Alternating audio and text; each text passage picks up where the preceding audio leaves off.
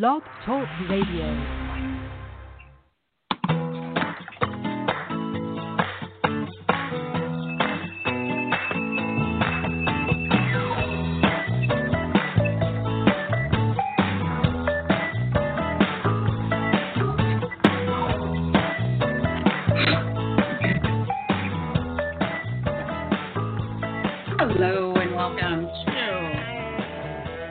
Progressive News Network. I'm your host, Brooke Hines.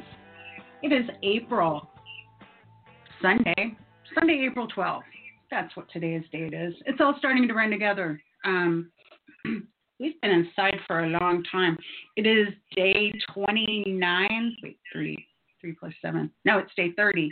It is day 30 of my own personal uh, uh, COVID quarantine. I started a little bit earlier than the rest of folks because uh, I've got immunity issues, dadgummit. and these immunity issues will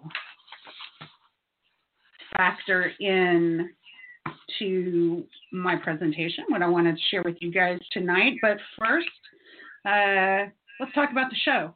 We've got Jeanine Molloff, who will be here with the Justice Report at the bottom of the next hour. And she tells me that she is doing a continuation of the discrepancy in treatment during uh, the COVID emergency. So, Jeanine and I both have been uh, following our different uh, threads, you could say. She's interested in justice issues, and I'm interested in social implications of you know different you know political events, political stuff, news items. I generally look at uh, social and cultural interact interactivity, and Jeanine tends to look at the justice side. So that's kind of the breakdown you get between. Uh, my coverage and Jeanine's coverage. So she's coming at COVID from the justice angle at 8:30. We also have uh, Rick Spisak, who is continues to report from on the road. He is bringing us a speech by Maggie Hurchalla. And you will remember Maggie Hurchalla. She's a friend of the show, been on quite a bit, and she is the environmental activist from South Florida who was hit with a SLAPP suit by um, some very large deep pocketed interests, and they wanted to shut her up. They wanted to uh, get her to stop talking about the environmental hazards that she was talking about. And uh, so she gave a speech or, or a talk on First Amendment and freedom of speech. And so we're going to be bringing you a recording of that. So that's uh, um, pretty explosive stuff, and I will get to that either at the bottom of the first hour or the top of the next hour. We'll just see how, how all of this goes. Uh, so, a lot happened this week, and I'm still going to hew to this uh, whole COVID thing because that's that's just kind of where where my head is at. But let's not forget that a lot of stuff happened this week. So Bernie Sanders jumped out of the or dropped out of the uh, presidential race. He suspended his campaign, which is what all of the uh, uh, candidates have done. They've suspended, which allows them to continue to get votes and uh, go to the convention and so on and so forth. So that's that's the route that Bernie Sanders decided to take this week after the disastrous vote in Wisconsin, the uh, um, coronavirus primary, the pandemic primary, as I've taken to call it. And, you know, that uh, pandemic primary was even after, three weeks after the last pandemic primaries that we had in Florida, Arizona, and Illinois. Uh, Ohio, who was scheduled to also vote on March 17, uh, postponed their election, their, their voting in the primary till I think May, sometime in May. Uh, but Florida, Arizona, and Illinois decided to go ahead. Now, that primary was on March 17, and and I, have uh, I've taken to um, citing this particular factoid because I think it's instructive, and that is that um, on March the 9th, there was to be a town hall or forum in Orlando, Florida, which is where I live, and it was to be between Bernie and Joe Biden. Uh, getting an echo. Let's see if that makes this, see if that clears it up. Uh, so, and this was to be between Bernie and Joe Biden on the 9th, I believe, of March. Uh, this is more than a week before the primary was supposed to occur. And it was deemed too dangerous to have people in an auditorium for a town hall. So they canceled it. And uh, they also canceled, there was a, another debate that was scheduled for Arizona so that there could be an, an Arizona um, spin on all of the information that had to be canceled. And then they did that uh, stand up thing in Washington, D.C., where you just had the candidates and the media in the room together, um, socially distanced uh, as well. So, um, nine days prior to, or eight days prior to the uh, the primary in Illinois, Arizona, and Florida, it was too dangerous for party elites and media elites to be sitting in the same auditorium together. But they expect us to all go and vote at the senior center, center or you know the church or wherever it is that we go vote and because it's in the middle of a pandemic and some people are sick and some people are, uh, a lot of people actually who work on the polls during elections are older folks who really can't take a chance on being around a lot of people during a pandemic. So there was, of course, a shortage of people to work the polls all over the uh, three states that had their primaries on March 17. You saw re- dramatically reduced polling stations, places where people could go vote. So if you were told, hey, go vote at precinct 411, where you always vote, or whatever, then it, you would get there, there would be a sign on the door, and it would maybe tell you to go to another precinct or another voting place. And, you know, it just kept going and kept going. Uh, in Wisconsin, Milwaukee, which is the largest city uh, uh, metropolitan in in Wisconsin reduced the number of voting places from 180 to five. So you can imagine, you can imagine what a what a complete cluster all of that was.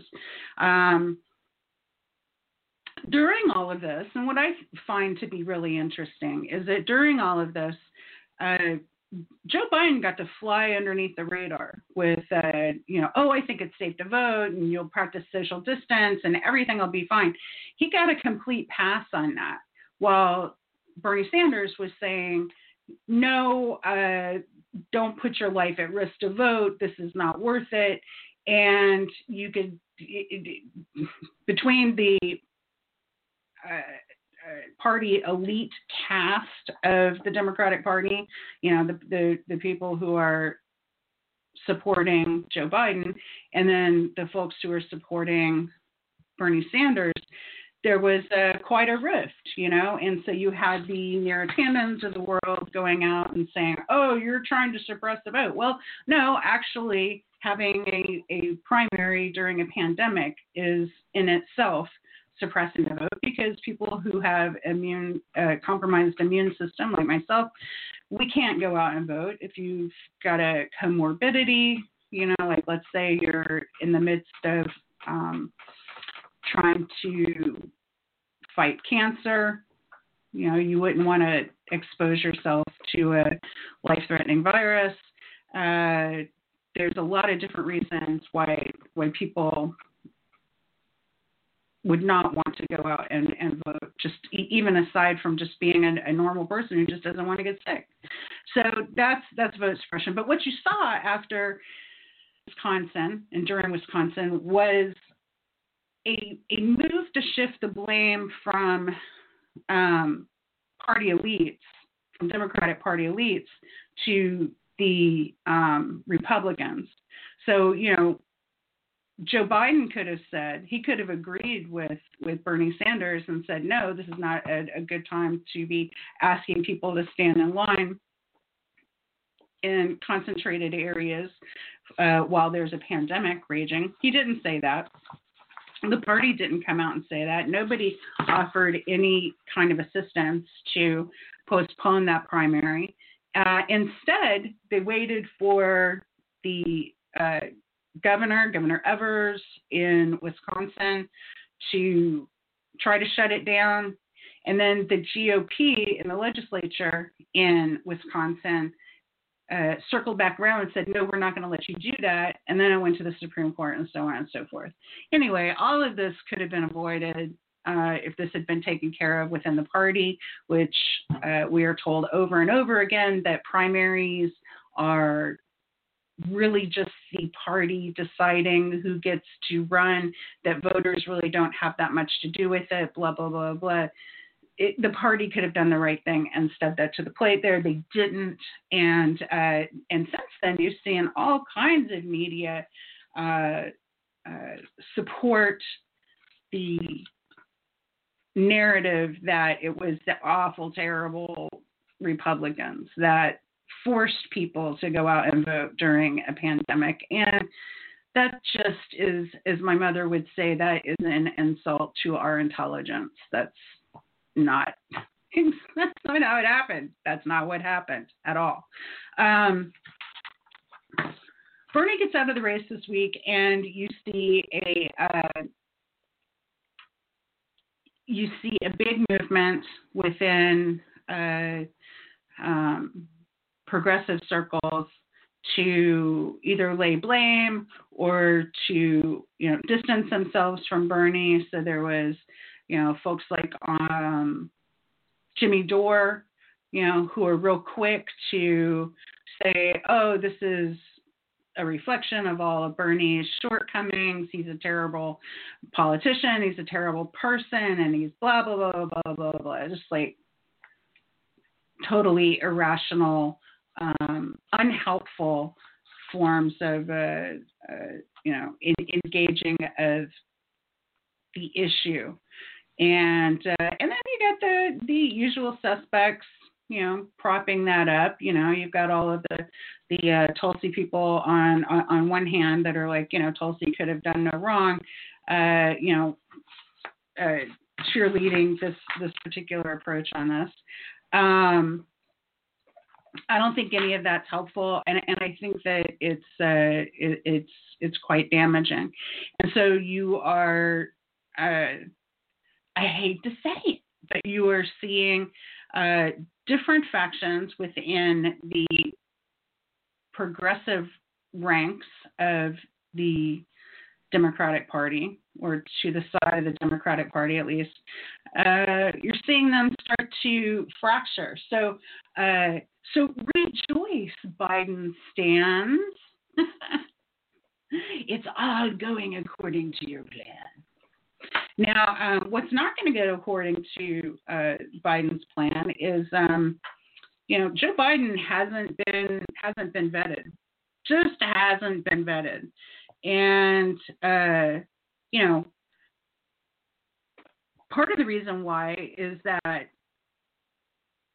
other Democrats who were running for president were too beholden to the DNC to actually hold Joe Biden's feet to the fire. And then you had Bernie Sanders, who just is too nice and unwilling to step out of the uh, general mode of commodiousness within the Senate to attack his friends. You know, he kept referring to Joe Biden as his friend Joe Biden and blah, blah, blah, blah. Um, issues that Bernie never raised about Biden. Uh, this is a Briahna Joy Gray tweet from just a little while ago today. Uh, you have credible sexual assault allegations, including uh, Tara Reade's and seven other women who came forward last year to talk about this. You have a pattern of unwanted touching, especially with little girls. It's really creepy. And if you wanted to find uh, evidence of that, you could just Google it or, or just search on Twitter, and you can find thread after thread after thread where people have collected all of these clips these really disturbing clips of, of Joe Biden just fondling, getting all up in everybody's children's shit right there. Um, I'm sorry, that's that's not cool. And if I was one of the parents up there being bestowed an honor by the vice president, and that motherfucker started feeling up my little girl, I think I would just call the whole thing off. You know, I'm sorry, but you know, I've watched all those clips and and they're horrible. The reaction to the parents are horrible, and the reaction to the children is horrible. And I gotta I gotta really hand it to the parents for being the shittiest of them all because they're there, you know, trying to cozy up to power, watching the vice president feel up their children, and they're just sort of like, man, I don't care you know, just let's just give me my medal, give me my my appointment, and we'll we'll be out of here. And and the kids will be none the wiser. They possibly won't need therapy over it. Who knows? But you know, what's important is that the parents got their um, got their recognition or got their appointment or whatever it was, and you know, just seeing all of that on display is pretty pretty disgusting. Uh, other issues that Bernie never raised about Biden Burisma and Ukraine.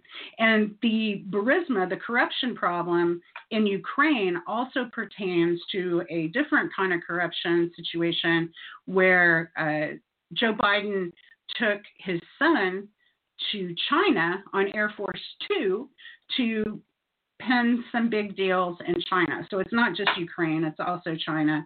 Uh, these are things that, that Bernie Sanders would not bring up with Joe Biden. As a matter of fact, Zephyr Teachout, who is a, uh, an, a very effective anti-corruption crusader, did a an op-ed in the Guardian outlining um, Hunter Biden's specifically Hunter Biden's problems uh, with corruption, and uh, and was shut down. So you've got that. You got that to look forward to. You got that to look forward to. Trump going after Biden on corruption, and you also have Biden's uh, lying about his civil rights record and his past history with plagiarism. Now it's those lies that uh, forced him out of prior presidential races. He was just laughed off of those races. Just like why why would anybody believe Mr. Hairplugs over here? Uh, why should we believe anything you say when we have these whole strings of complete fabrications where he completely, you know, plagiarized fairly well known speeches of fairly well known people, enough that people were, were recognized them. Then he had, you know, uh, problems with all kinds of lies pertaining to his academic achievements and how he got to school and who paid for it and whether he was a scholarship student. It just seems like Joe Biden couldn't tell the truth to save his life during these earlier campaigns.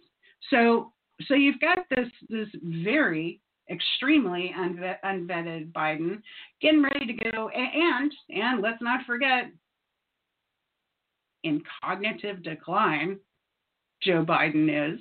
so it's going to be extra entertaining to see that um, with uh, the way that Donald Trump's going to handle that. I I personally can't wait.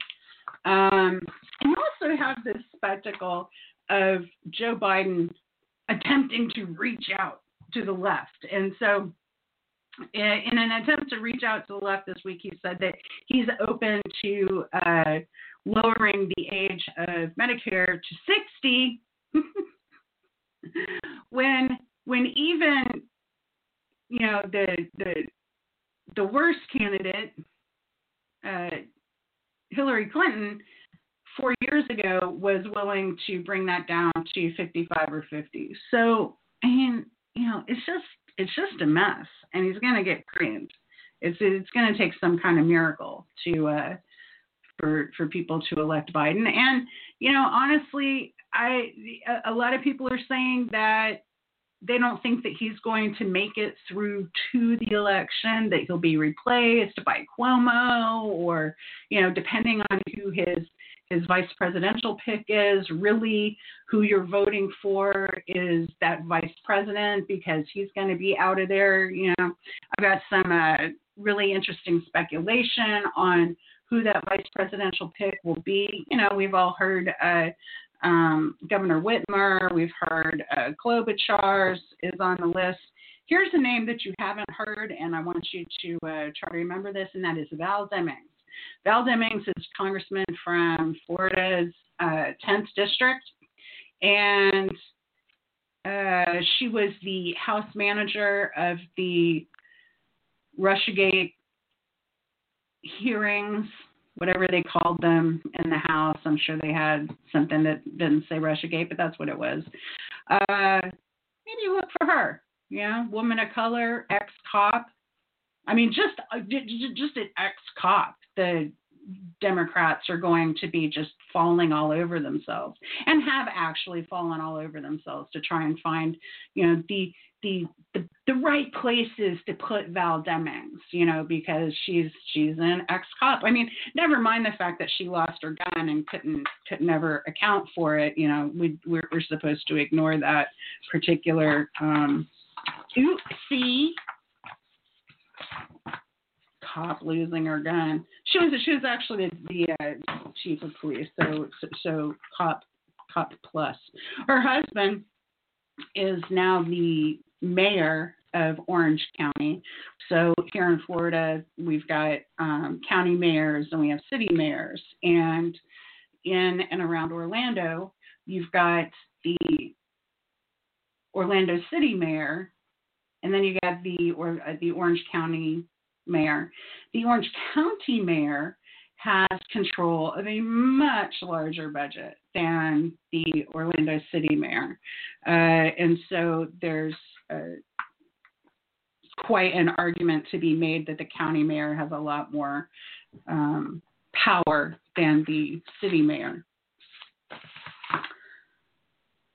So let's move along um, that's the uh, that's the political update for this week. There's some other things that that we can talk about, but I really wanted to get to you some of this coronavirus stuff that I have missed, and it's all my fault.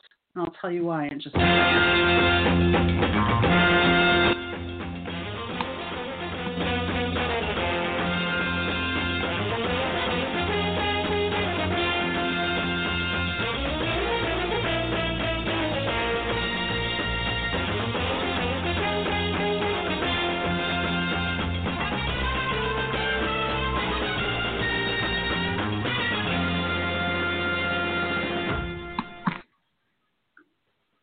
All right, that's my flamboyant bumper music. Uh, so I've missed these stories because after last week's episode, uh, I went ahead and created a new episode to talk about these for a PNN Extra during this week. And holy cow, all week I was sick. All week. And it's not Corona. Nope. I mean, at least if it was corona, then then I could maybe I could get some sympathy. But this was none none of that. This is just fever, must be allergies, uh, complete fatigue, inability to complete a thought. I mean, it would have just been a train wreck to to get on to try to do a broadcast through that. So I kept holding on to these two articles, and I thought, you know, I'm not gonna I'm not gonna ditch these this week. Let's just go ahead and do these damn articles because I think they're that important. So I've got two here. One is all roads lead to Dark Winter. We we um, uh, promoted this last week.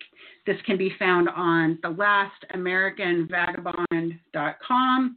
This is Whitney Webb and Raul Diego is working on this series of articles, and she's got part two up, which is called A Killer Enterprise How One of Big Pharma's Most Corrupt Companies Plans to Corner the COVID 19 Cure Market. So, All Roads Lead to Dark Winter. This is about a series of simulations that led up to the anthrax and then to the COVID contagion. And the other article that I want to share is is a real oddball. Uh, this is from a blog called Harvard to the Big, Big House, and it's harvardtothebighouse.com. This piece was published on January 31 uh, it's called Logical and Technical Exploration into the Origins of the Wuhan strain, of Coronavirus.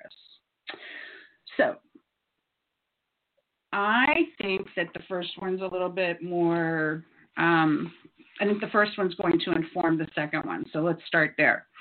Uh, what we have in this logical and technical exploration of the origins of the Wuhan strain is you have a writer and they are um, working together with uh, Dr. Karl Sirotkin, who's a re- a retired professional scientist with dozens of peer reviewed publications and 30 years of experience in genomic sequencing and analysis, who worked at the theoretical biological biology division of the Los Alamos National Laboratory and later helped design several ubiquitous bio informatic, informatic software tools. Um, and so you got this biology guy, you know, who worked on different uh, um, gen- genomic sequencing and, in, in, virology, and you have that person teaming up with a former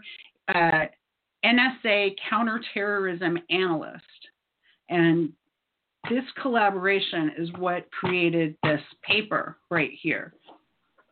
So this isn't this isn't, you know, Mad Dog 2020 66, you know, on some message board from 25 years ago, uh, you know, just musing off into the uh, ether. These are, you know, folks who who know their who know their thing and they're they're presenting their uh, position on it.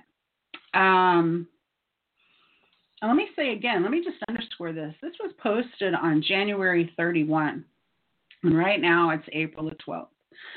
So this is two whole months, two and a half months uh, ago. And there was this much information I'm getting ready to share with you on the origin of the coronavirus. Now, the origin, let's just talk for a second about what the origin of this Wuhan strain of the coronavirus. Why is it important?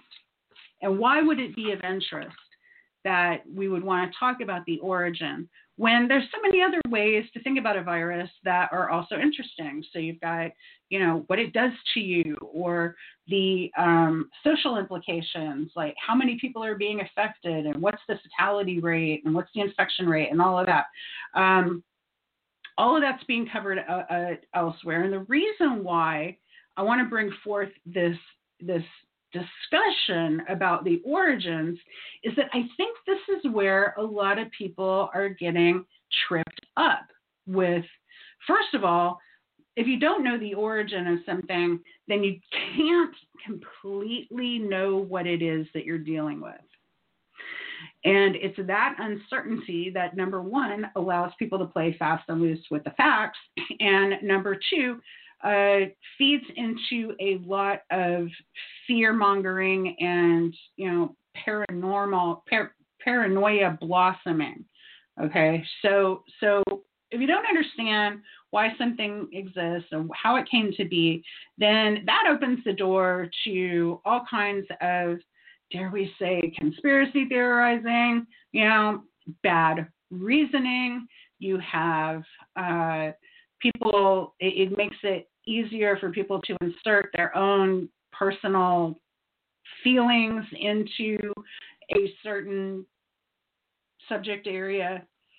So, with coronavirus, with COVID 19, not knowing specifically what the origins are, you have at least two very divergent strains of thought. And on the one hand, you've got people who are saying it's all made up, it's way overblown, it's it's a it's it's a globalist uh, uh, attempt to to uh, wipe out small business and make everyone poor um, and so on and so forth. That, that it's some kind of nefarious plot to take away our civil liberties and our small businesses. So that's on the one side. Um, that is uh, that is the overblown theory. Then you have the bioweapon theory. You have this idea that there's also circulating that is uh, that this this COVID 19 was a bioweapon that uh, could have been could have originated from the Chinese government as an offensive measure. Uh, you had people speculating as to whether this was a bioweapon that was created with the United States helping China, and maybe that the U.S. China collaboration uh, was on a bioweapon and that this is the result. And both of those kind of uh, um, suggest that if it's a bioweapon, then it was released intentionally. Um, this article talks about why they don't think that that is the case either. So, if on the one hand you've got, oh, it's just a bunch of hooey, it's just a hoax, we don't have to worry about it, you know, then you've got people behaving in ways. I mean, if, if, if you're going to believe all that, if you're going to believe those speculations, then you are going to behave in a way that reflects those beliefs. You know, maybe maybe you're going to think that you don't have to do social distancing. Maybe you think that you know that there really isn't a contagion that you have to worry about. Uh, that could lead down down that road. Conversely, if someone uh, spuriously maintains that this was a bioweapon unleashed from one global power to another, uh, you know, however that would happen, then that could possibly lead to other global strategic um, uh, positioning that would also be bad and would also be stupid because we don't want to start a world war over um, over a virus, uh, especially if it wasn't um, a bioweapon. Now, people who think it's a bioweapon and people who think it's a hoax, they have good reasons for thinking this, right? we we're not told we don't have good information from the Chinese government. First of all, we don't have good information from our government, and we certainly don't have good information from uh, from investigative journalists. There's not enough out there. There journalists are being laid off. Even during this pan- pandemic, uh, journalists are being laid off in droves right now. So, investigative journalism is is uh, probably best described as a um, very expensive hobby that some people are um, uh, like to indulge, and the very very lucky few are able to practice investigative journalism, especially investigative journalism in uh, a scientific context that is useful to people at large. Um, and you've got models, business models, journalism business models that are starting to emerge that reflect this. So you're starting to see outfits like ProPublica, um, and there's another one in Florida. Uh, its name escapes me right now. Uh, where you've got journalism being taken into a nonprofit realm rather than a supported by advertising kind of endeavor, the way that it, it, it has been up until very recently. There's some very good weekly papers actually that have uh, gone to a nonprofit model. The uh, Metro Pulse, which was a really good newspaper, weekly paper in Knoxville, Tennessee, went um, not for profit and uh, have been doing pretty good with that model. So, the logical and technical exploration of the origins of the Wuhan strain of coronavirus. Uh, I think this is an important article because I think that we are, on the one hand, we have either too much panic, uh, we have panic over the wrong things, We've got paranoia, paranoia over the wrong things, and we're having trouble modulating what it is that we think and how it is that we should respond. And I think that this particular article helps us through uh, helps us through some of these some of these problems. So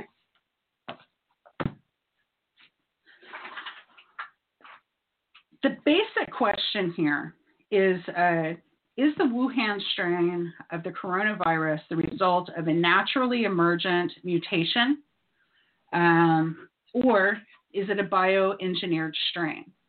And whether it's one or the other is going to make quite a bit of difference in how we respond to this particular contagion.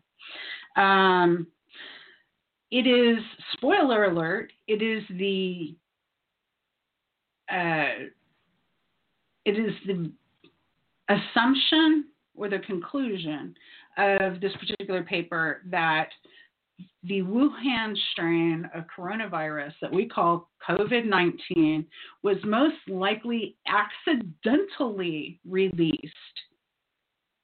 Accidentally released in China. It, that it probably wasn't a bioweapon attack, that it, that it probably didn't uh, evolve on its own. It wasn't a uh, you know jumped from a bat to a pangolin to a to a human, and we're going to go over the reasons why that would be the case. Um, one of the interesting things, and, and there's a couple of there's a couple of vocabulary words that I want to go over. Uh, the first is uh, when you're when you're doing reading about this virus, you're going to see this uh, term used a lot. B is in boy, BSL4. That's Biosafety Lab Level 4. Uh, BSL4s can be uh, government um, organizations, can be can be government facilities like we like we have in Fort Detrick, or they can be public part private partnerships like what you had in Wuhan, uh, you've got in uh, there are not that many BSL fours, the kinds that would handle these kinds of viruses. There are not that many in the world. Most of them are controlled by the United States, but there's a but uh, the UK is is really close behind. You know, Porton Downs is is uh, famous. Uh, virology lab and all different kinds of, you know, working with all different kinds of biological agents. Um, no, I just lost my paper. Here it is. Um,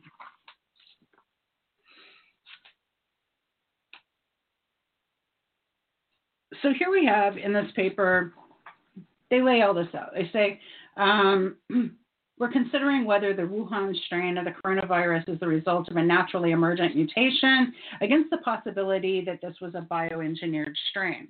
Now, if it's a bioengineered strain, it could be a, a bioweapon or it could be just, you know, the regular work that people do on in virology trying to come up with uh, uh, ways to manufacture vaccines. So there's lots of legitimate research that goes on in these BSL fours that have to do with um, identifying vaccines. Now here's the rub. Uh, that is known as, at least in, in the context of a BSL 4, uh, of a lab that, that does some military and, and some commercial, um, that is known as dual use. And we've had we've had restrictions on biological agents since the 80s doing this kind of research uh, to the point where it is it is against the law, at least within the United States, to, or, or, against uh, the um, uh, treaties, to be do, to be using. Uh, I'm trying to think of how to say this. It's you can't just do straight up biological weapons, okay? You have to be doing dual use. In other words, you have to be looking for a vaccine, and in order to be getting a vaccine, generally people are also doing that biological research. So, uh, for for a research facility to be legitimate as far as the United States is concerned, it has to have this dual use function. Um, we're not at least uh, overtly, we're not overtly just doing straight up uh, manufacturing and identifying of, bugs that will just kill people. That's not the way that, that they're supposed to be doing this. They're supposed to be doing dual use research. Um, and that means a vaccine on one hand with the contagion on the other. And the vaccine is supposed to be um, brought to bear on, on the contagion. In these kinds of research environments, what is being looked for very often is something called gain of function. A gain of function is when you engineer a virus to do something that it hadn't done before. So let's say you had a virus that was super super fatal but doesn't isn't very contagious okay? So like it's going to kill everybody it comes in contact with. It just is really hard for it to come in contact with people. A gain of function would be to splice that virus with something else that is more contagious so that then you have a very contagious, very fatal uh, contagion. So, for instance, SARS is very fatal, but SARS is not very contagious. And so uh, it, it, it, could be contained, and was easy to be contained, much easier than, than COVID, because the symptoms were uh, uh, happened at the same time that, the people became contagious. Unlike with coronavirus or COVID, you can be, with COVID, you can be a carrier and you can be contagious and not show any symptoms. So it looks like, and from this paper, and, and I'll, I'll get down to the part where, where they talk about this particular kind of gain of function, uh, it looks like what we have with COVID is a SARS kind of infection that is that is very fatal, uh, with an increase in the contagiousness of it, and I think this is where a lot of people make the mistake of thinking that this virus isn't dangerous because the the rate of fatality isn't nearly as high as SARS. Uh, it's a relatively low rate of a, a, a relatively low death rate. It takes a lot of people being infected with it to get a lot of deaths. But the thing is, is that it's super highly contagious. And we also have the uh, other function that it can be contagious before it's, it's evident, um, but before people are showing symptoms. So I want you to understand gain of function. I want you to understand dual use and why why we talk about dual use in biological understand that bioengineering does not necessarily equal weapons manufacturing, okay? That we do a ton of completely legitimate bioengineering where we're trying to cure diseases and we're trying to use viruses. We use viruses to try and cure other um, diseases. And so that's they, some of that comes into play, and I'm going to try to avoid some of the some of the jargon and the science in this, um, which is going to be a challenge. Okay, so jumping right in, um, COVID is the way that COVID emerged in in Wuhan is is really really weird. Okay, because supposedly COVID is a bat virus. All right, so you got those those uh, horseshoe bats that we know carry this kind of coronavirus. The thing about the bats and the things about the thing about bats in China in in particular is that bats are hibernating in the winter. They actually hibernate, so they really actually weren't around in in Wuhan, despite the the um, implication of the Wuhan wet market. And if you don't know what a wet market is, a wet market is where you go to purchase all different kinds of exotic animals. Like they might sell snakes next to a cage with bats or next to a cage with a pangolin or blah blah blah blah. And so the the uh, um, easy way that people have have thought about this is that oh well you're in Wuhan wet market and you got a pangolin that just got shot on by a horseshoe bat so then like immediately you got this virus emerge and that's how it emerged was because the bat peed or shat on the pangolin and then the pangolin got some kind of virus and then that pangolin must have uh, given the virus to someone else at the wet market, maybe the person who purchased the pangolin to uh, um, for some sort of uh, traditional medicine cure of some sort. Now, that's all fine and good, except it ignores the fact that um, zoonotic uh, changes take years to happen. So you know, there's there's a movie called Contagion that uh, that came out a few years ago. Very interesting. Someone on on Twitter recognized that there are whole passages in the movie where the CDC guy in the movie, uh, uh, his lines have completely been lifted by um, the virus guy who's always up there with us. Fauci. Fauci pretty much lifted the dialogue of the CDC guy in the movie Contagion has basically lifted his his lines from from that guy. We'll talk about Fauci at another time. I think he's an an interesting guy, and he's popped up quite a few times with uh, um, different important contagions in world history, HIV being one of them. But um, when a virus manages to infect a new species of host, it's known as a zoonotic jump, a process that generally takes months or even years to complete. The first stage, when a virus infects one individual in a new host species, which is typically a dead end the first time it happens, since there is no way for the virus to be adapted to a different species biology. So, so it takes it it's not like the movie Contagion makes it sound like. So, like in Contagion, some bats peed on some pigs, and the pigs wound up in a in a restaurant, and then that's supposedly how that contagion uh, originated and how it was spread.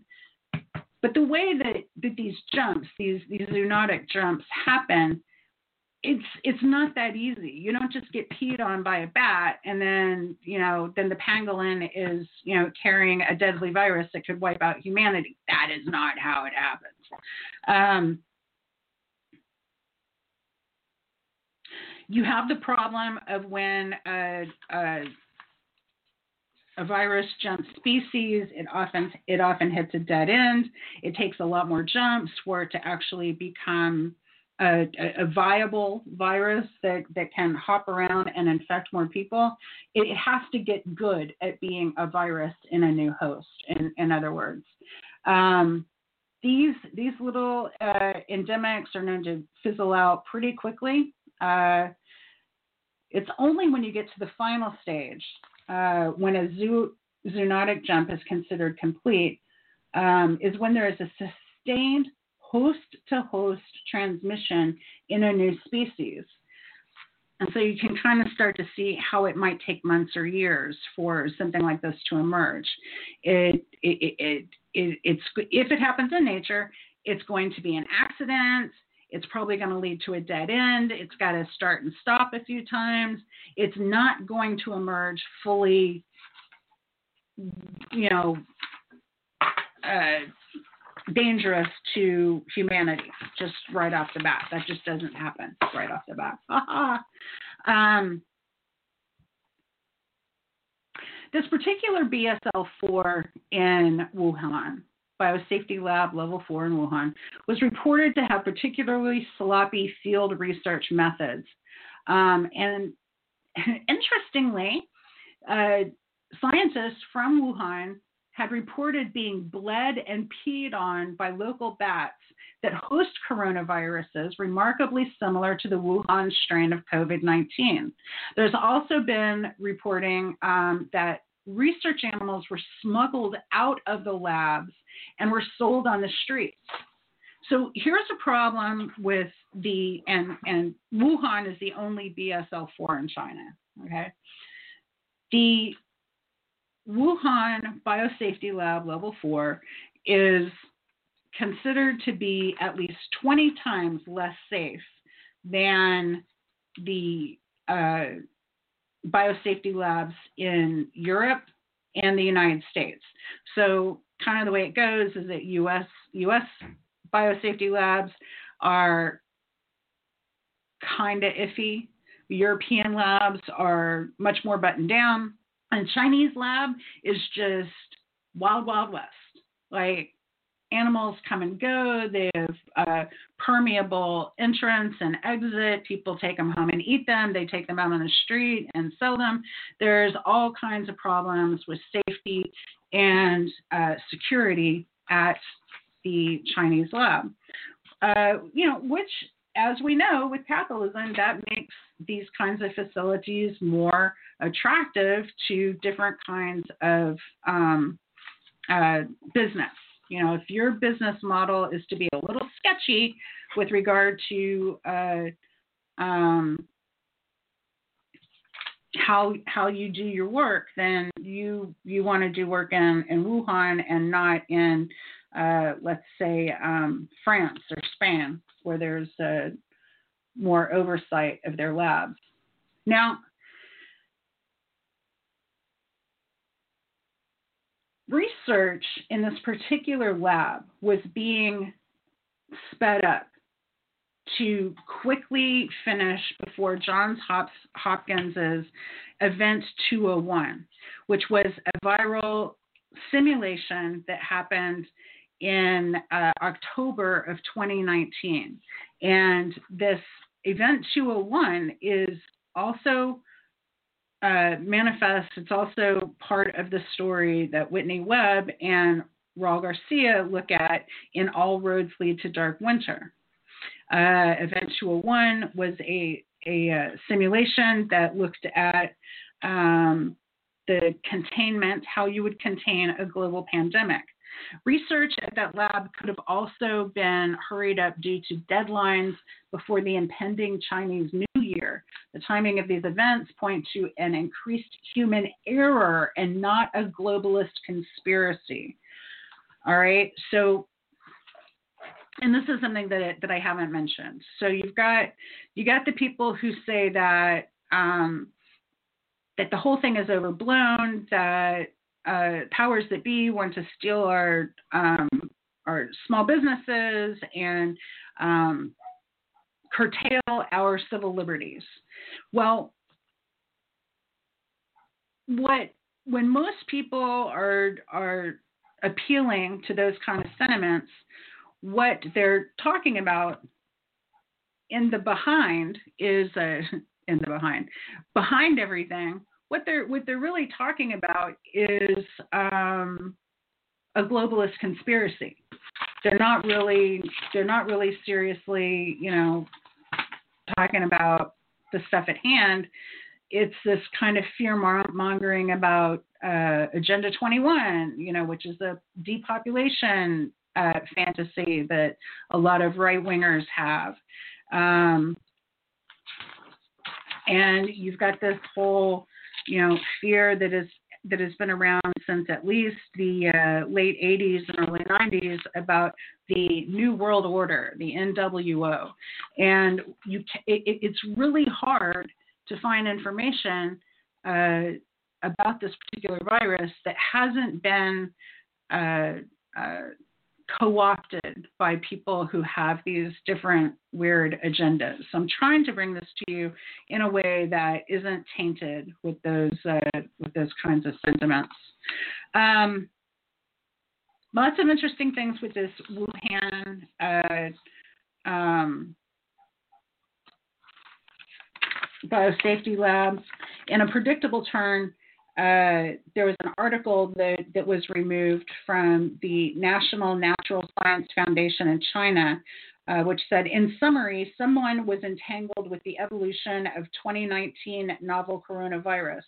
In addition to origins of natural recombination and intermediate hosts, the killer coronavirus probably originated from a laboratory in Wuhan, from this laboratory in Wuhan. So so this is a uh, this is an article in a um, uh, a Nature journal or a, a, biology journal, and it's talking about uh, way back in in February. It's it's talking about how uh, Wuhan was covering up and um, as they sent out a memo forbidding discussion of, quote, an unknown pneumonia in Wuhan after ordering the destruction of all related lab materials a day earlier and making it abundantly clear that the Chinese government knew about this outbreak long before they took any steps to contain it or made any public announcement.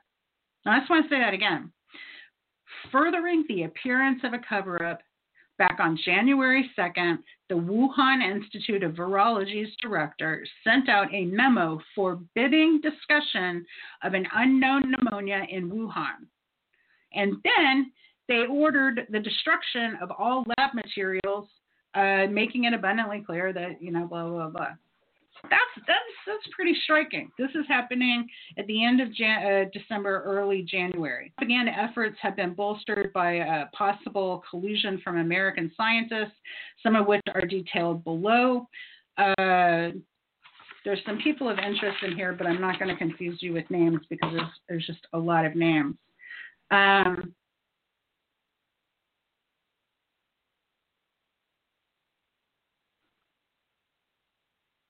And this is interesting too. Uh, if nothing else, it is wildly irresponsible to speak out against against the possibility that the virus got out of a lab when a natural origin has not been conclusively demonstrated. Again, that's from this article that I've been reading from on the uh, uh, logistical and technical analyses.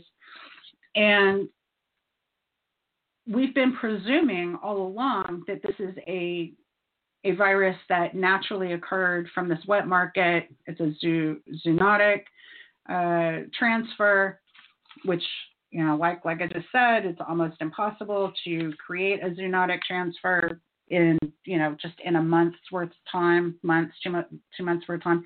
Those things take a lot of time, sometimes years. Um, and this writer says that uh, that this statement in the Lancet is either incompetence or is meant to be a smokescreen for the wanton hubris and greed that have fueled the dual use or gain of function research detailed below. As one possible related project which may have overlapped with this one, coronaviruses have been seen as a viable vector for an HIV vaccine for years, a project with hundreds of millions of dollars dangling over it. And that's that's some of the research that I was mentioning earlier. Is that uh, uh, coronaviruses have been used to kind of transport to transport information into viruses and to try and uh, find cures for things. So the coronaviruses have been um, uh, helpful in these laboratory settings in the past, and I can understand how. Uh, uh, why people might be bioengineering with these particular uh, strains of viruses because they found a way to use them as little taxi cabs or little you know Uber drivers to to um, to rewrite information in in other viruses. Um, there are a lot of reasons for uh, for arguing that this is uh, an accident rather than a bioweapon released on purpose and rather than a naturally occurring uh, disease. Um, if the idea that just maybe this thing came from a lab had been part of the national dialogue from the start, wouldn't everyone have been much more cautious and open to social distancing and other limitations once the need arose? And this is kind of the uh, this is kind of the uh, uh, crux of it all for me, because I see that there is a pretty large disconnect between the way that Donald Trump responded to this in the beginning to where he's responding to it now.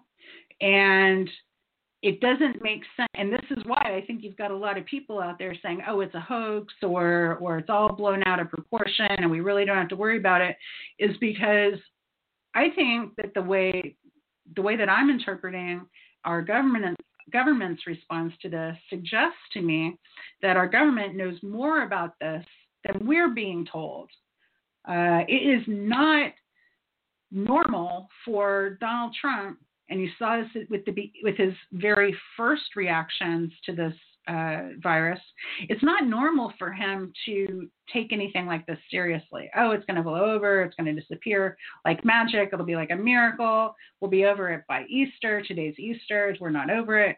Um, I think the reason why uh, folks are uh, as frightened of this as they are in the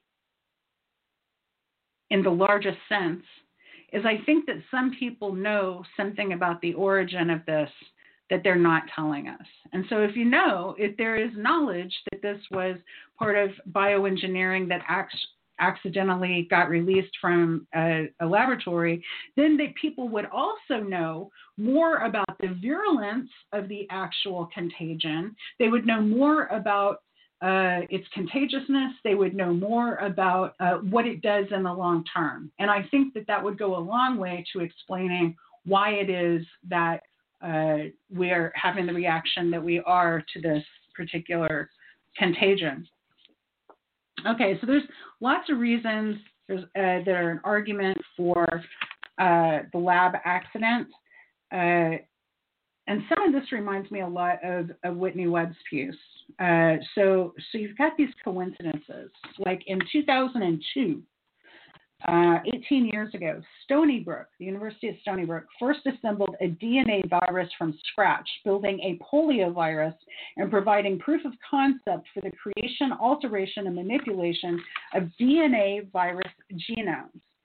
Two years prior, a separate team had already built a simpler RNA virus from scratch, choosing to engineer a coronavirus from the ground up and even swapping out its vital spike protein genes to make it more infectious.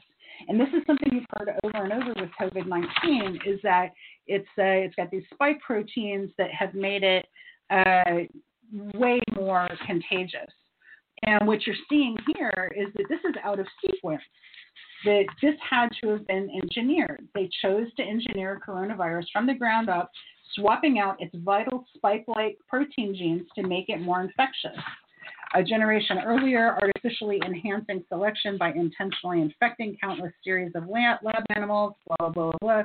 This Franken genome has a mysterious, untraceable genetic parentage and a clear unnatural origin, appearing to be the product of quote, sequential passing in an animal reservoir, which was determined by its vast genetic distance from any extant strain of flu. So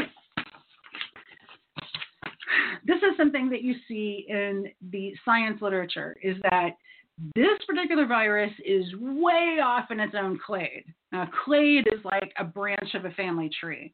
Okay, so so uh, when they say this is off in its own clade, what they're saying is they can't find the other parts of the tree that connect it to the rest of its genetic sequence. It shouldn't exist. It shouldn't something this far off of the the, the family tree shouldn't be existing just yet. It's jumped a, a, a couple of different iterations that it shouldn't have jumped, and that seems to that's unnatural. That shouldn't exist. Um, lone example of its kind. It doesn't clump together with other coronaviruses. Why is why is there a scientific consensus that the former leaked out of a lab while many exist that the latter is entire, entirely natural? Now, what they're talking about here is um, H1N1 swine flu. H1N1 that appeared in 1977 became the poster child for a moratorium against gain of function research. Um, a, a ban was in place for years, but was recently lifted by the American government. In case of H1, in the in the case of H1N1, um, it wasn't a question of if it had escaped from a research laboratory, only whether it had been designed as part of a weapons system or designed as part of a vaccine trial. So we knew that the 1977, what became known as the Russian flu, we know that that escaped from a uh, uh, an, an engineering laboratory setting, and we responded in kind. You know, that was taken very, very seriously because we knew that it had escaped. We also know that SARS escaped from a couple of times from uh, labs in China. So so these these kinds of things are not they're not unheard of. They're actually common. Know, this is why you have security measures. We talked about the zoonotic zoonotic um, jumps. For a virus to find the right mutations that will allow it to prosper in a new host species, it has never been known, and it just never magically happens all at once that you get a virus the way that coronavirus, the way that COVID 19 has appeared to be just really kind of perfectly suited to, uh, to uh, do its thing. You know, it just doesn't naturally hop from a bat to a pangolin to a human like that. But there are ways that these viruses do jump with those gains of functions, and we're going to talk about that right now. Um, we talked about the hibernating bats. There was just an article released today that started appearing today, at least, where um, it's become known that this particular biosafety lab in Wuhan was actually working with bats that were caught 100 kilometers, pretty close to um, to the Wuhan lab, but people were working with horseshoe nose bats in this particular lab that had been caught in China out near near the labs. And this is a, a bunch of research that has been done with a couple of scientists in the lab at Wuhan who have also come to the United States and done work on these bats, the, the horseshoe nose bats, in at UNC, University of North Carolina. Uh, so there's a so there's a paper trail of papers that have been written and published having to do with this particular kind of um, uh, contagion. Uh,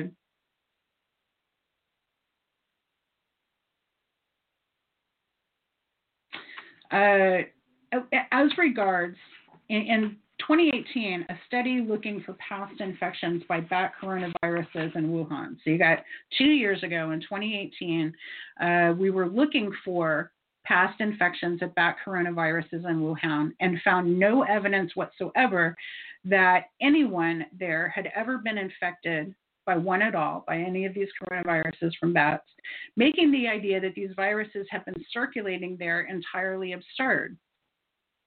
So, going back to that zoonotic jump, in order for that zoonotic jump to be valid, you have to be able to find where these bat viruses have been jumping around and, and have been infecting people, and they can't find that. But what but what you do find, at least in a laboratory environment, is passing these viruses through ferrets. And ferrets are super freaking important, not just because they're adorable weasel like critters, which they are, um, but ferrets have uh, a, a ACE receptors in their lungs the way that humans do. So there's something that's very similar about ferret lungs that is similar to human lungs, and that's this ACE receptor. And you've probably read, especially if you're on a high blood pressure medicine like lisinopril, you've probably read that ACE receptors figure into this whole coronavirus nonsense, right? Now, the reason for that is they, they, they, have found with the um, people infected in China that there was a, a higher incidence of people with uh, high blood pressure who were being infected. Now, were they infected because they were on lisinopril, which is a ACE inhibitor? yeah, that, that affects those those ACE receptors, which is what, what I'm going to talk about here in a second. Is this is why this thing is so contagious, by the way.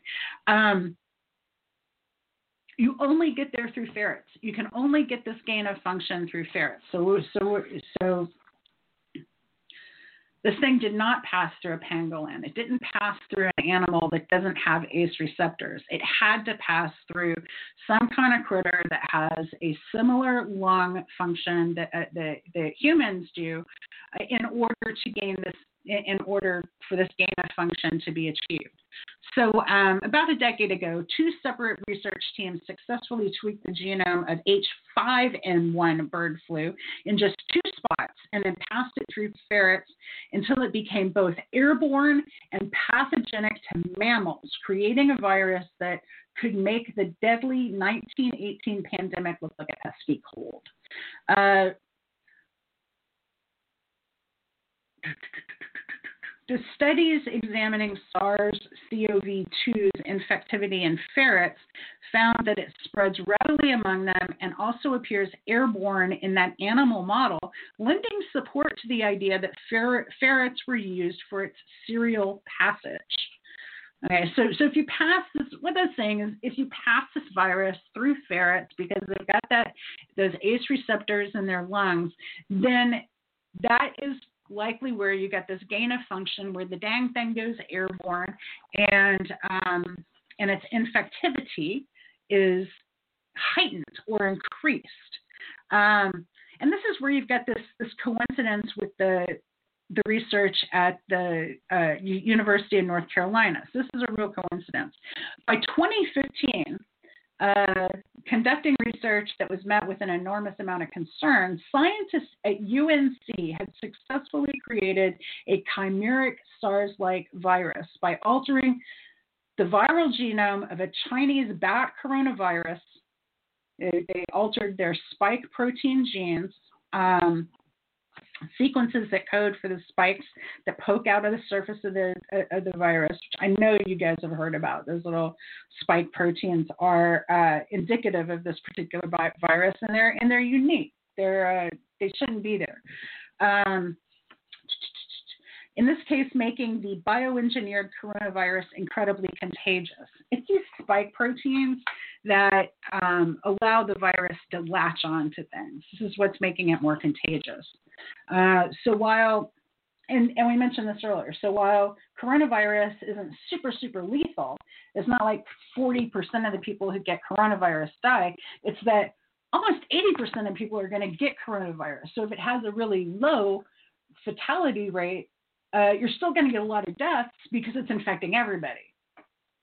It's this contagiousness that makes this particular virus so troublesome and so dangerous. It's that everybody could possibly get it. Um,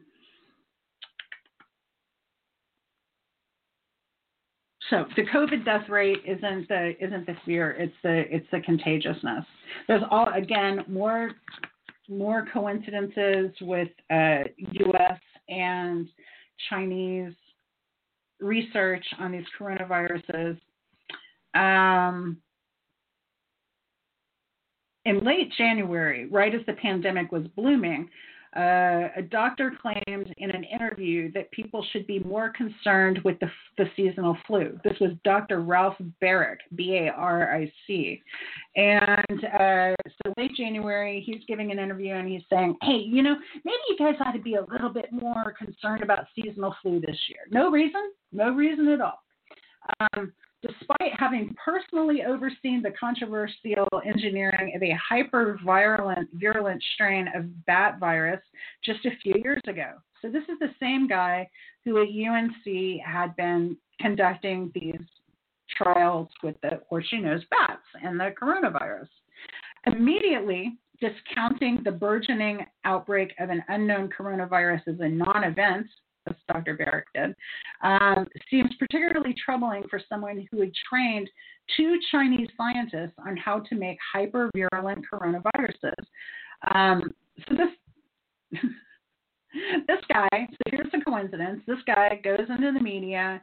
He's done all this research on bat coronaviruses, and he tells the media, hey, look, what you really might want to be worried about this year is a super virulent strain of the flu, and it's definitely not going to be a bat virus, so don't worry about the flu. I mean, that just that just has all kinds of problems written all over it for me. Um, the Wuhan strain of COVID 19 is 34 times more lethal than the seasonal flu. Um, so even though while we're saying that the lethality is less than SARS, it's it's still more than the flu. Um, Baric's research, and this is what's interesting. Baric's research on on the bats uh, involved isolating coronavirus from civets, which are like big cats, and then passing it through mammalian ACE2 receptor cells that were grown in a lab from kidney and brain samples. Serial passage through host cell lines instead of entire hosts, which imparted a strong affinity to ACE2 receptors and presumably created an airborne strain of coronavirus. So here's something that a lot of people don't understand, and that is that if you're going to do these these this kind of research, you don't necessarily need to have a lab full of monkeys and ferrets and civets and all that. All you need are the cell lines to you know run these uh, uh, viruses through. When I was in when I was in college, one of my college work study program uh, jobs was washing test tubes in the in, in the uh, uh, biology, the the uh. We called it the biocommunications building, but it was really the uh, um, that's where they were studying different kinds of diseases and stuff. And I was just looking for an easy job that didn't require much thinking because I'd done a couple of jobs at that point for college work study that were really eating into my uh, time being a student. You know, they were requiring a little bit more of me than you actually needed on the job in order to be effective. And I just didn't have time for it. So I was like, screw it, I'm just going to wash test tubes and the kinds of things that I would see in these test tubes was it was exactly this, where they were using different kinds of, of cells and uh, you know running trials through all of these different cells. So you know we didn't have a lab full of, of monkeys. We had a lab full of fingernails essentially, um, just to uh, bring up a particular gross finding that I found in the test tubes at one point. Um,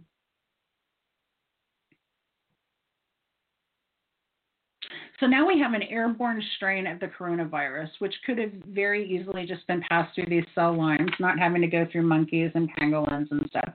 Um, and if the cells that they used to develop this strain, if they were derived from kidneys and brains, um, if that's what was used for serial passage of the development of COVID 19, that might help explain its affinity for attacking the kidneys and brains of its human hosts.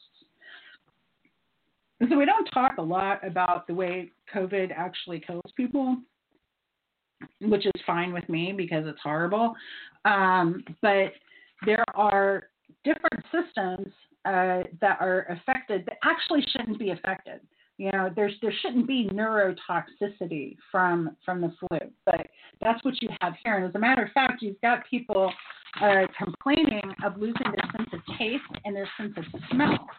Uh, as, as an early indication of, of infection. As a matter of fact, some people uh, that's the very first thing that they notice is that they can't smell and they can't taste. Well, that is often associated with neurotoxicity. That is not associated with you know, just having a stuffy nose and not being able to uh, smell. That's not the way that works. A friend of mine had uh, lost his sense of smell for many, many years, and it turned out that he had a brain tumor.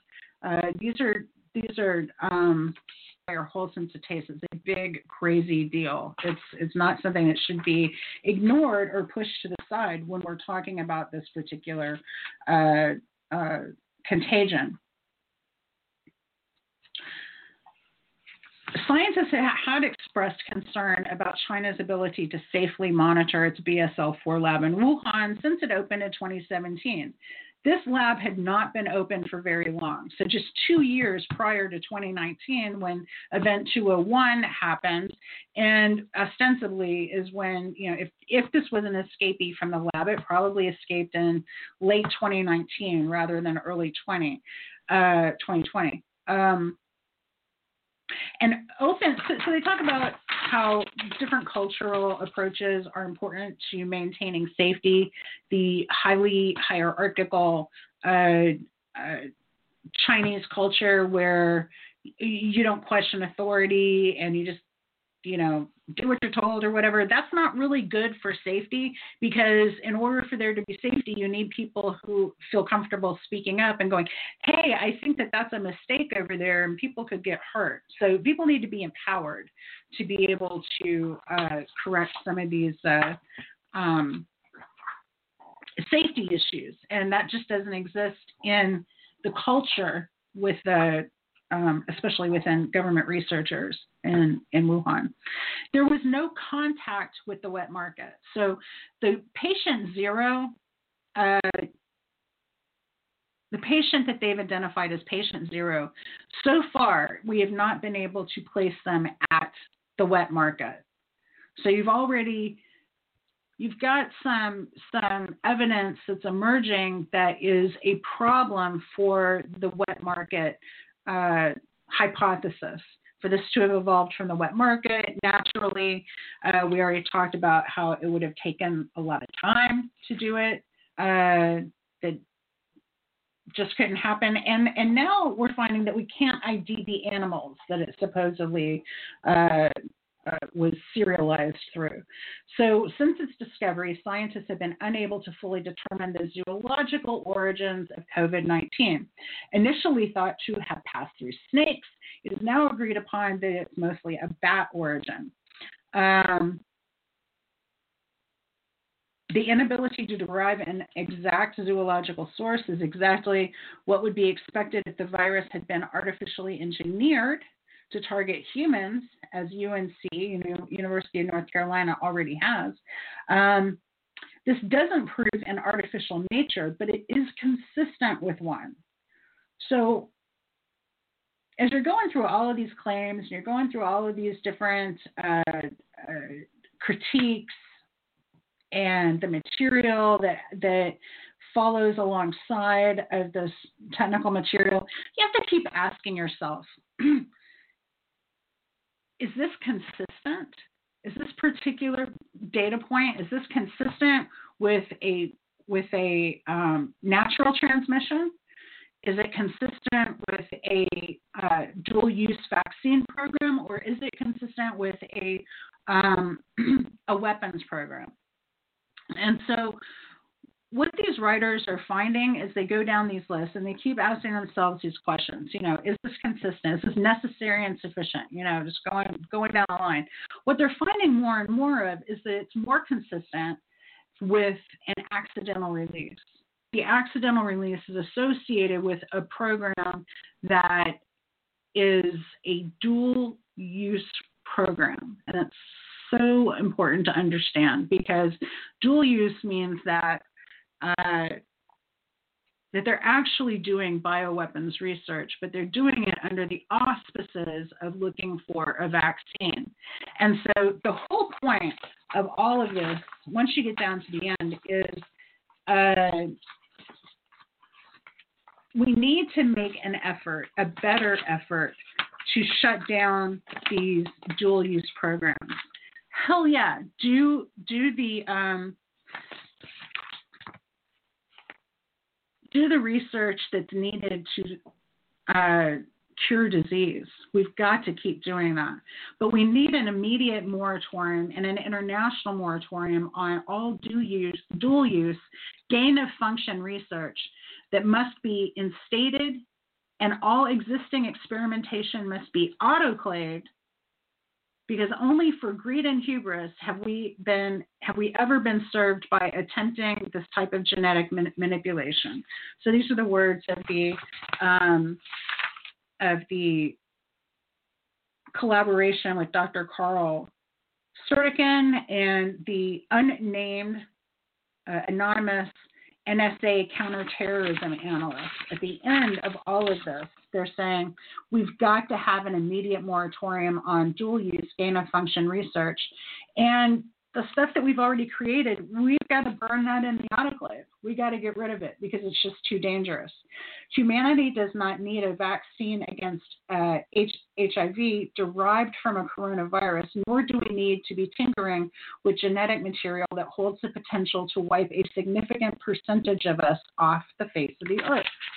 Um, so that's skipping ahead way, way, way far because, oh my God, this is taking a lot of time to, to unravel there is a lot more in here. You've got fun and showing up at UNC. You've got specific affinity to the ACE2 re- uh, uh, receptor. You have um, oh, and this is very interesting right here. You have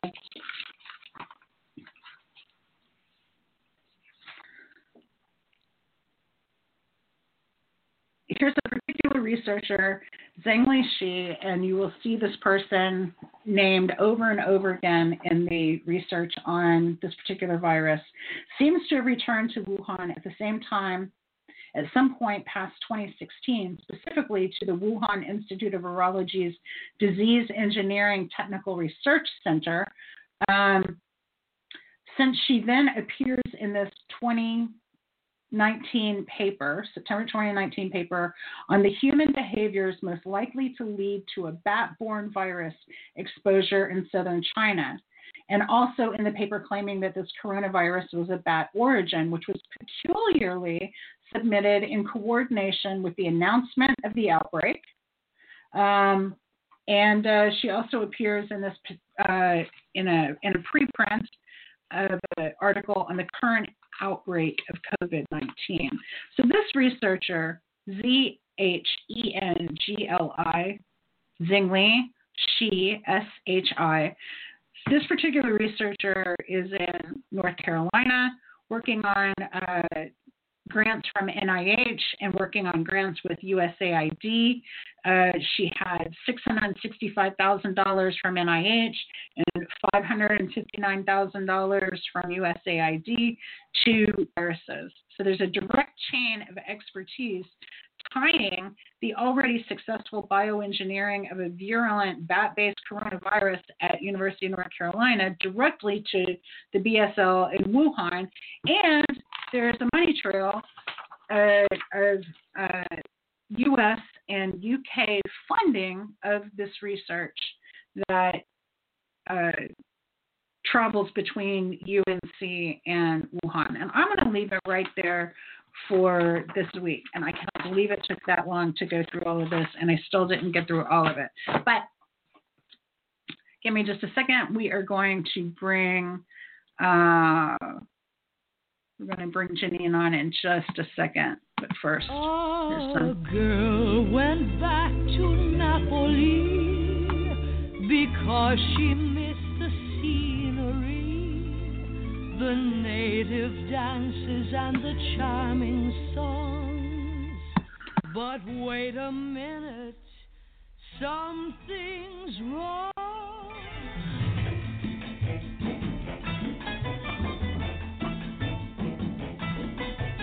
Eh, eh,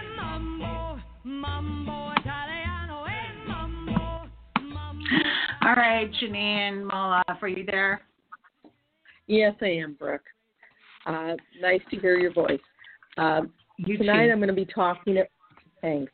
Tonight I'm going to talk about COVID-19 and systemic racism in the United States. And you would think that there isn't a correlation, but there is. The COVID 19 pandemic has struck every part of society, but not all factions are affected equally. While Boris Johnson was admitted to the ICU unit, ICU unit for his COVID infection, many middle class and lower income people are left to scavenge or beg for medical assistance. This isn't the fault of doctors or nurses. This is the fault of a medical system that is increasingly ruled by corporate overlords. This fact is so pervasive that we named this series hashtag not dying for Wall Street in acknowledgement of the stranglehold big money corporations and patent trolls hired by big banks have on our medical care. From a dire shortage of PPE or personal protective equipment such as N95, respirator masks, and ventilators to hospitals cutting staff at this time to bare bones while threatening nurses who dare to expose these dangerous corporate moves, we have witnessed how this systemic denial of equal health care exists in our nation.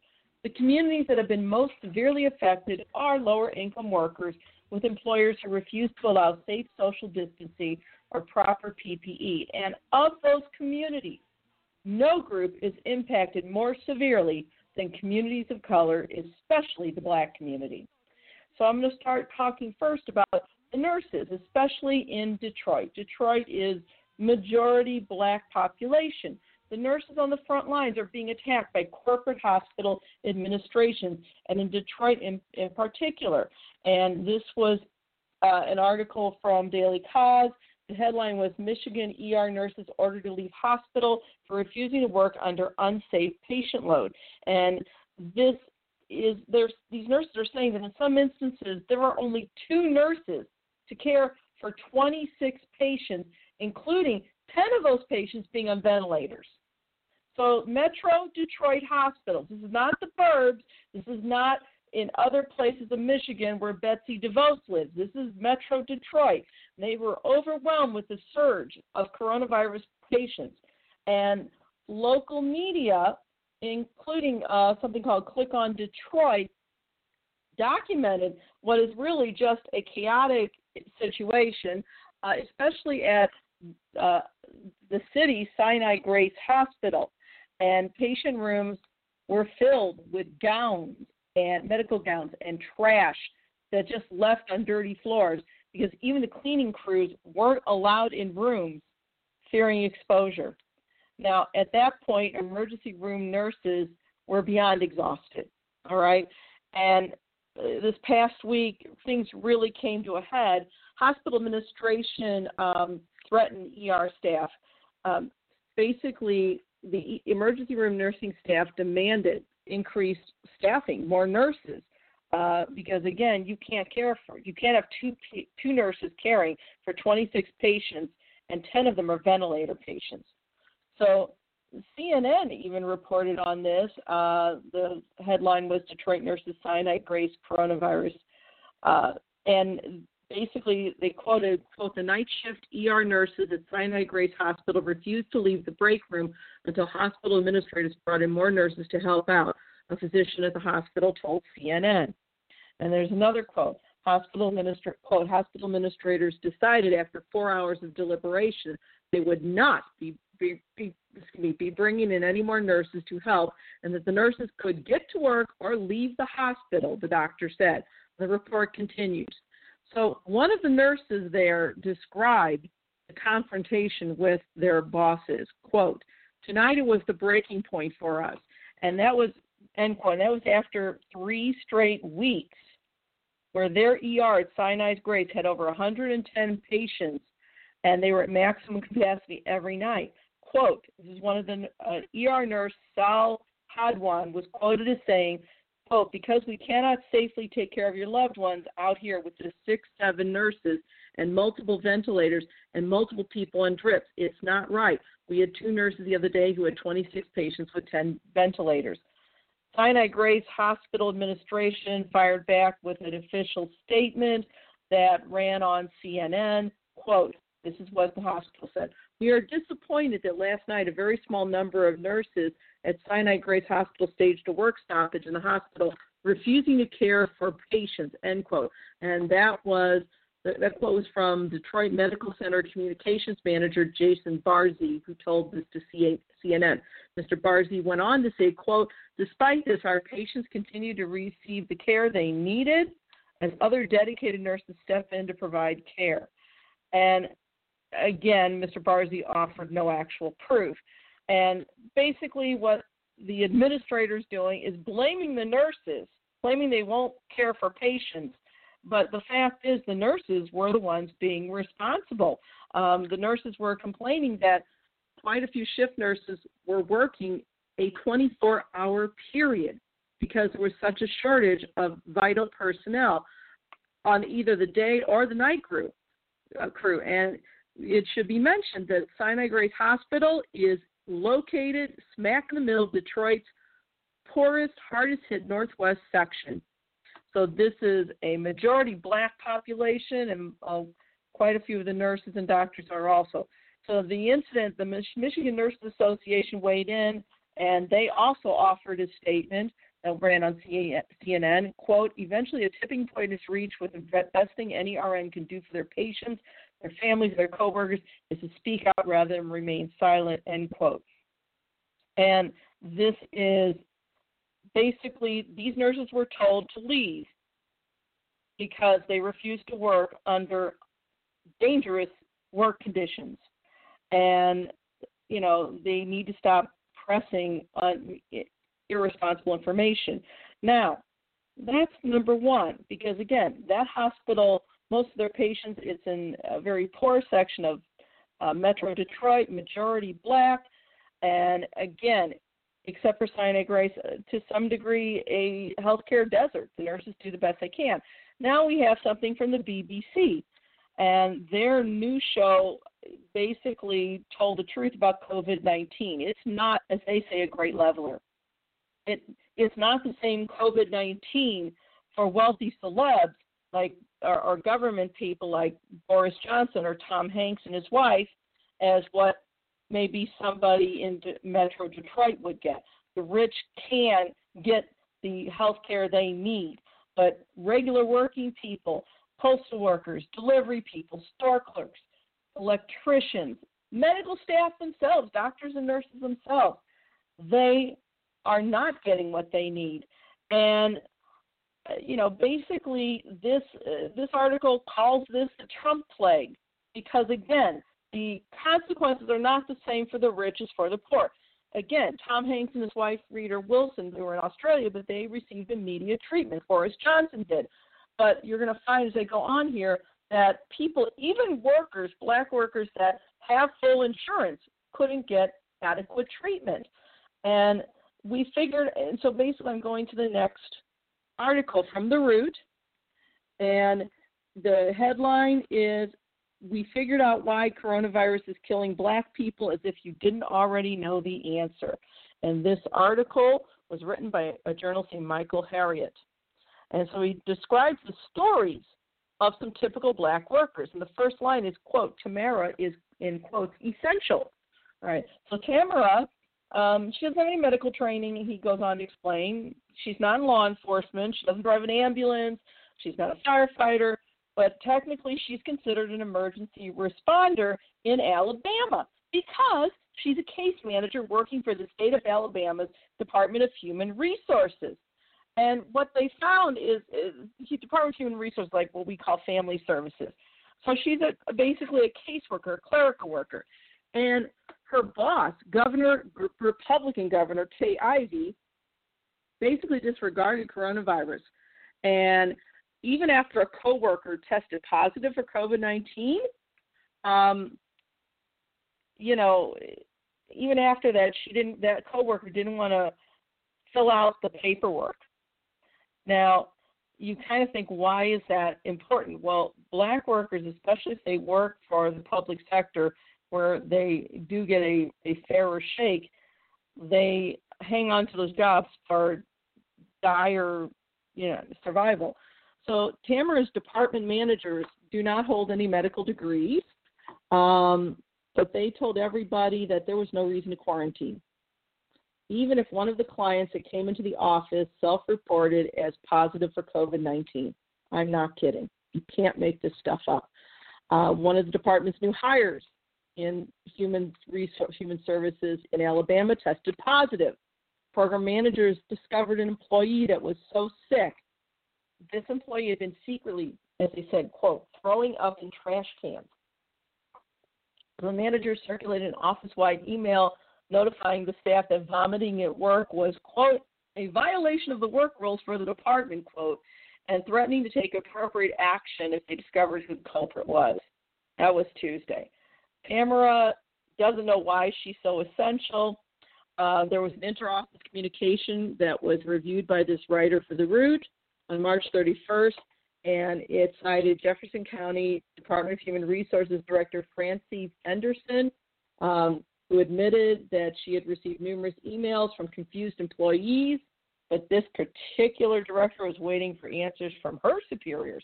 And a week later, an email from the Alabama Department of Human Resources um, basically decided that Tamara and her coworkers were officially exempt from the Families First Coronavirus Protection Act, and that's an act that was designed to protect workers from that virus. And here is what the Alabama Secretary of Labor and State Health Officer had to say about that quote. All employees of the Alabama Department of Human Resources are emergency responders and therefore exempt from the FFCRA, in other words, the Families First Coronavirus Protection Act. Now, the Human Resources Department staff members were just stunned. They called it, quote, the you'll better bring your ass to work order. So you know, once again, these workers, Tamara, she's convinced that she's been exposed to to COVID. Many of their clients are applying either for unemployment or other type benefits. They're low income. Chances they were riding public transportation. They probably had greater exposure.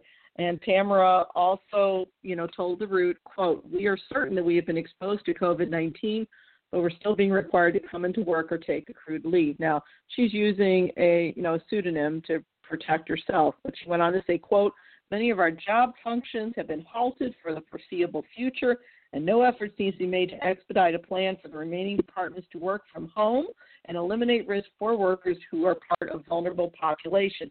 And their functions could be done from home. So again, you know, when will the governor do what's right? And kept saying, no, you're essential, but not really. Now we have the story of Joyce before Governor Ivey issued a very weak stay at home order, this order still allowed people of Alabama to go to parks, churches, and gun stores. Joyce lost her job on her day off. She worked for Hobby Lobby and she had taken a sick day for her annual physical. And that was the same day that Hobby Lobby closed all their stores, according to Business Insider, and sent an email where they furloughed all their employees without pay. So much for family values, right? She went to her medical uh, her medical appointment, and she saw a doctor at the University of Alabama Medical Center. Now, it should be mentioned that Joyce does not have a car; she takes public transportation. And once again, you know, she went grocery shopping. She filled out some job applications. You know, she did the best she could. And then when she got to her medical appointment, quote, she said this as soon as I got there, they took me into a private room, and I was like, Ooh, I don't even have to wait like you usually do at the doctor's office. They told me I had high blood pressure, needed blood pressure medicine. Everybody in my family has high blood pressure, was no big whoop. Now, she didn't have insurance. And then the nurse told her that Joyce would have to go to a separate clinic in the same UAB network if she wanted the prescription meds for free. And even though those two clinics are part of the same hospital network, um, she still had to go to a different building. Then the nurse told her that Joyce had COVID 19. And Joyce said, quote, I felt like someone punched me in the chest. Uh, Joyce told the Root, I don't know if it was from the news or because I was sick. I was coughing so hard I couldn't catch my breath, but they still didn't offer. But they still didn't offer me a mask or any protection. So she went across town to Cooper Green Mercy Hospital for her medical appointment. She's coughing nonstop then, and looked trying to get her free medicine. After she walked in, staff realized she needed to be admitted. Um, before admitting her, they told her she better move her car. And she said no, she didn't drive. And they said, quote, you've been in a car with someone coughing on them all day. Go tell your ride they need to get checked for coronavirus. Do it right now. And that's when she explained that she didn't have a ride. She rode the bus. So, according to the root, quote, simply reporting that COVID 19 is killing black people is not enough, though. And there are higher coronavirus infection and death rates for black America. So, we have to find out why. And this writer for the root said, Mr. Harriot said, it's a mix of economics, medical bias, and institutional inequality. It leads to health disparities. Basically, if you're poor and especially black, your health care will be delayed and are denied. So inequality, to our phrase, lingers in the air, just like COVID 19. And the data on COVID 19 shows the disproportionate infectious infection rates, and they're not always defined by economic level or geography, because when they factor in income and demographics, they come to the conclusion that quote white supremacy like coronavirus is everywhere end quote and so you know tamara for instance she's a government worker she doesn't live in, impo- in poverty She's educated, she has a job, she has health insurance. But she's one of millions of the black working class who just don't have the option of avoiding this disease. And that can be blamed in Alabama on Governor Ivey. And so we have that, and then we look at how the University, excuse me, the University of California, Berkeley's Labor Center called public sector jobs the quote most single most important source of employment for African Americans, which is true. And that it's just a place where they have a better chance of getting ahead. And but in exchange for some of that, um, uh, I should say, job security, black workers do expose themselves to many dangers, but especially the danger of apathy, as this writer calls it. Now, there are other non hate related factors that Mr. Harriot said that com- contributed to coronavirus spread.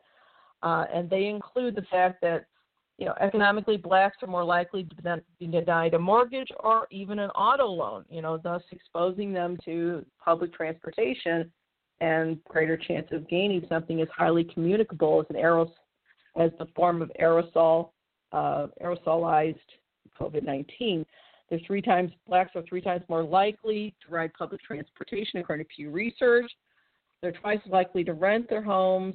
Um, according to the National Institute of Health, they have greater rates of food insecurities, um, which really necessitate diets that it just exacerbate health problems. A, a lot of blacks live in what are called food deserts, where they're just you have to go some distance to get to a decent grocery store or a grocery store at all. And if you don't drive or don't have a car, then trying to take public transportation is very difficult, actually.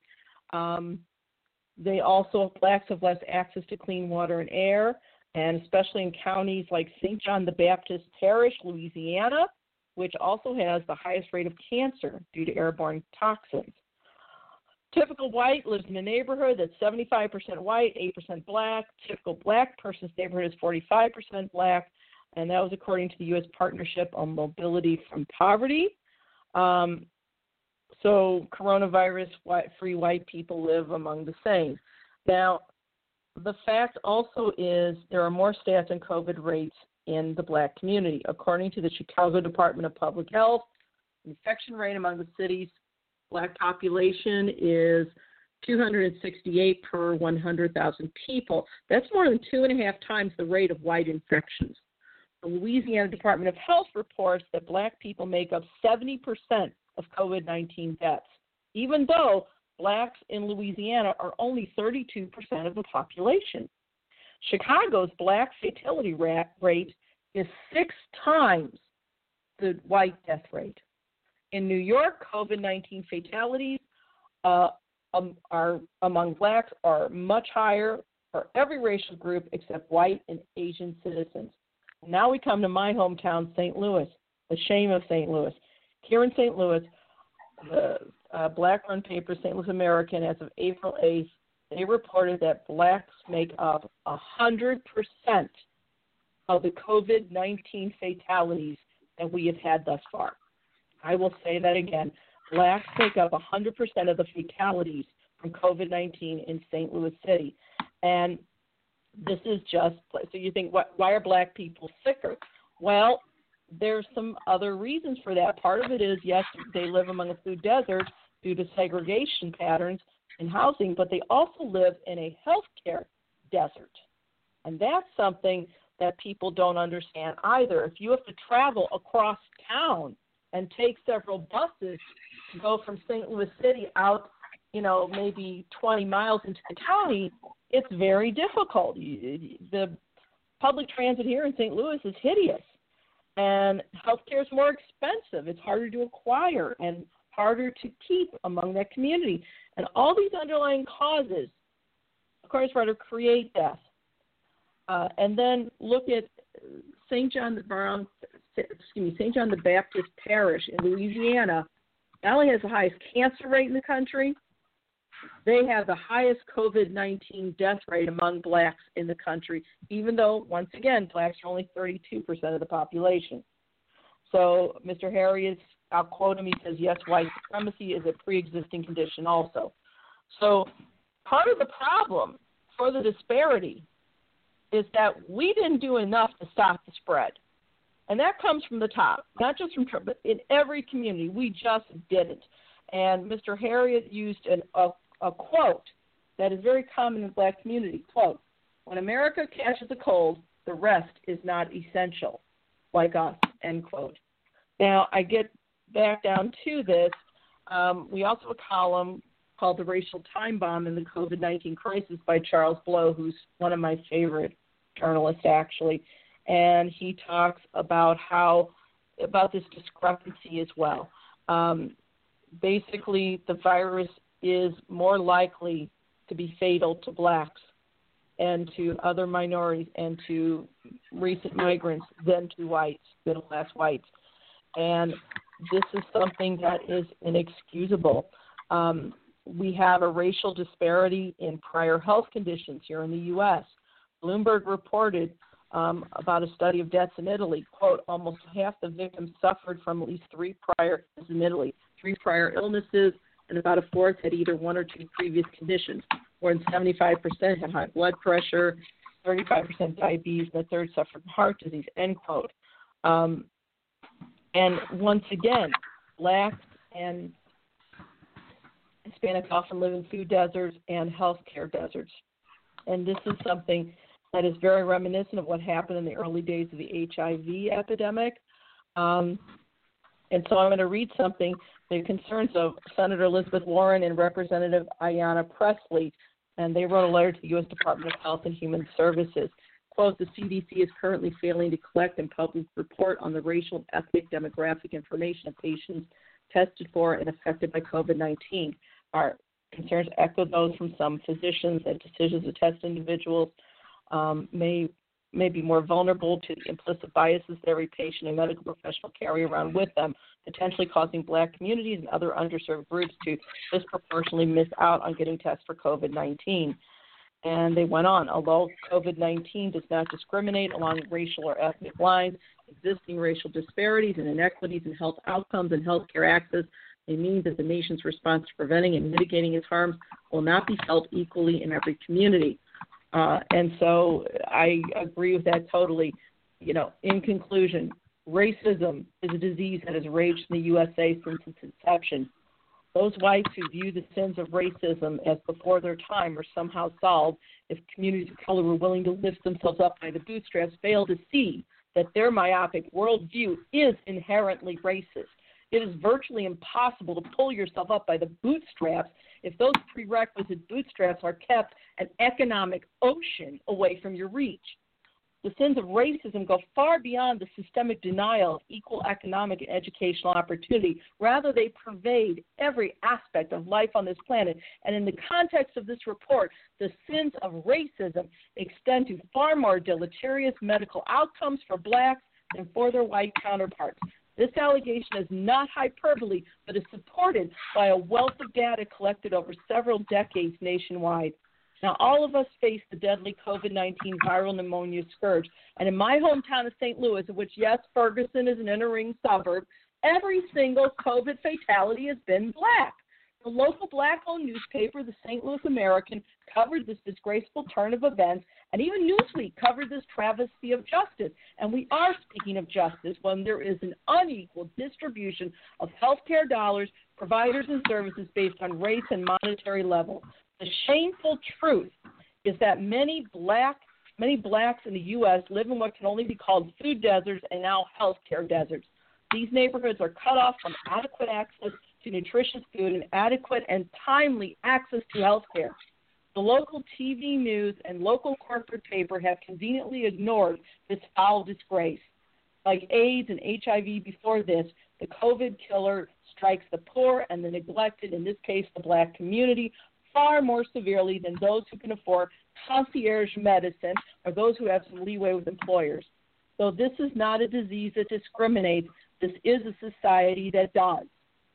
COVID 19 that struck wealthy actors like Tom Hanks and his wife Rita Wilson is not the same COVID as that which struck minimum wage workers and communities of color. This isn't celebrity COVID. This is the viral mirror on our utterly dysfunctional medical system based on profit and our vir- and on our viral systemic racism. Or as Root journalist Michael Harriot put it, once again, when America catches a cold, the rest is not essential, like us, end quote. And the only thing I to say to that is amen. And that's my report, and I would just add that this is something that we see throughout the United States. And even if there are people out there that don't give a whit about racism, though they should, the fact is the high communicable rate of this disease, their own sense of self preservation should kick in. By failing to treat people in all communities equally when it comes to this killer they're actually eh, ensuring that this is going to continue. Right. And this cannot continue. So this is as I got more and more into it, it was unbelievable. And when I saw the statistic, and I found out about the St. Louis statistic by accident on Facebook when a friend of mine published, uh, put out a post about that, and she had a few sources, and her she was also a Ferguson um, uh, veteran, and she goes by the nickname of Mama Cat, and she supplied food for everybody who was out there. God bless her soul. Um, the the fact is, this should have been something that every news outlet in St. Louis and throughout Missouri should have been talking about, and they weren't. They just wow. didn't care.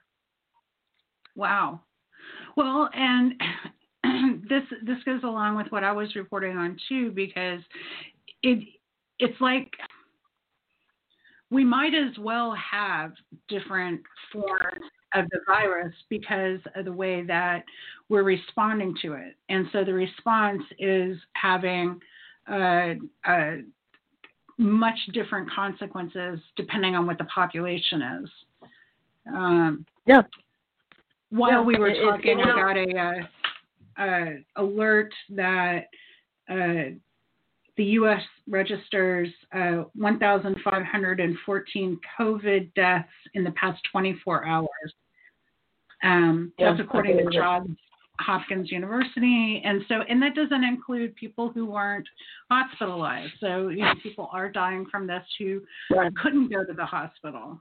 So, right. again, Jeanine, thank you so much for this uh, uh, wonderful report. It's very timely and synced up. Uh, we didn't plan it this way, but it synced up really nice with what I was doing. And yeah.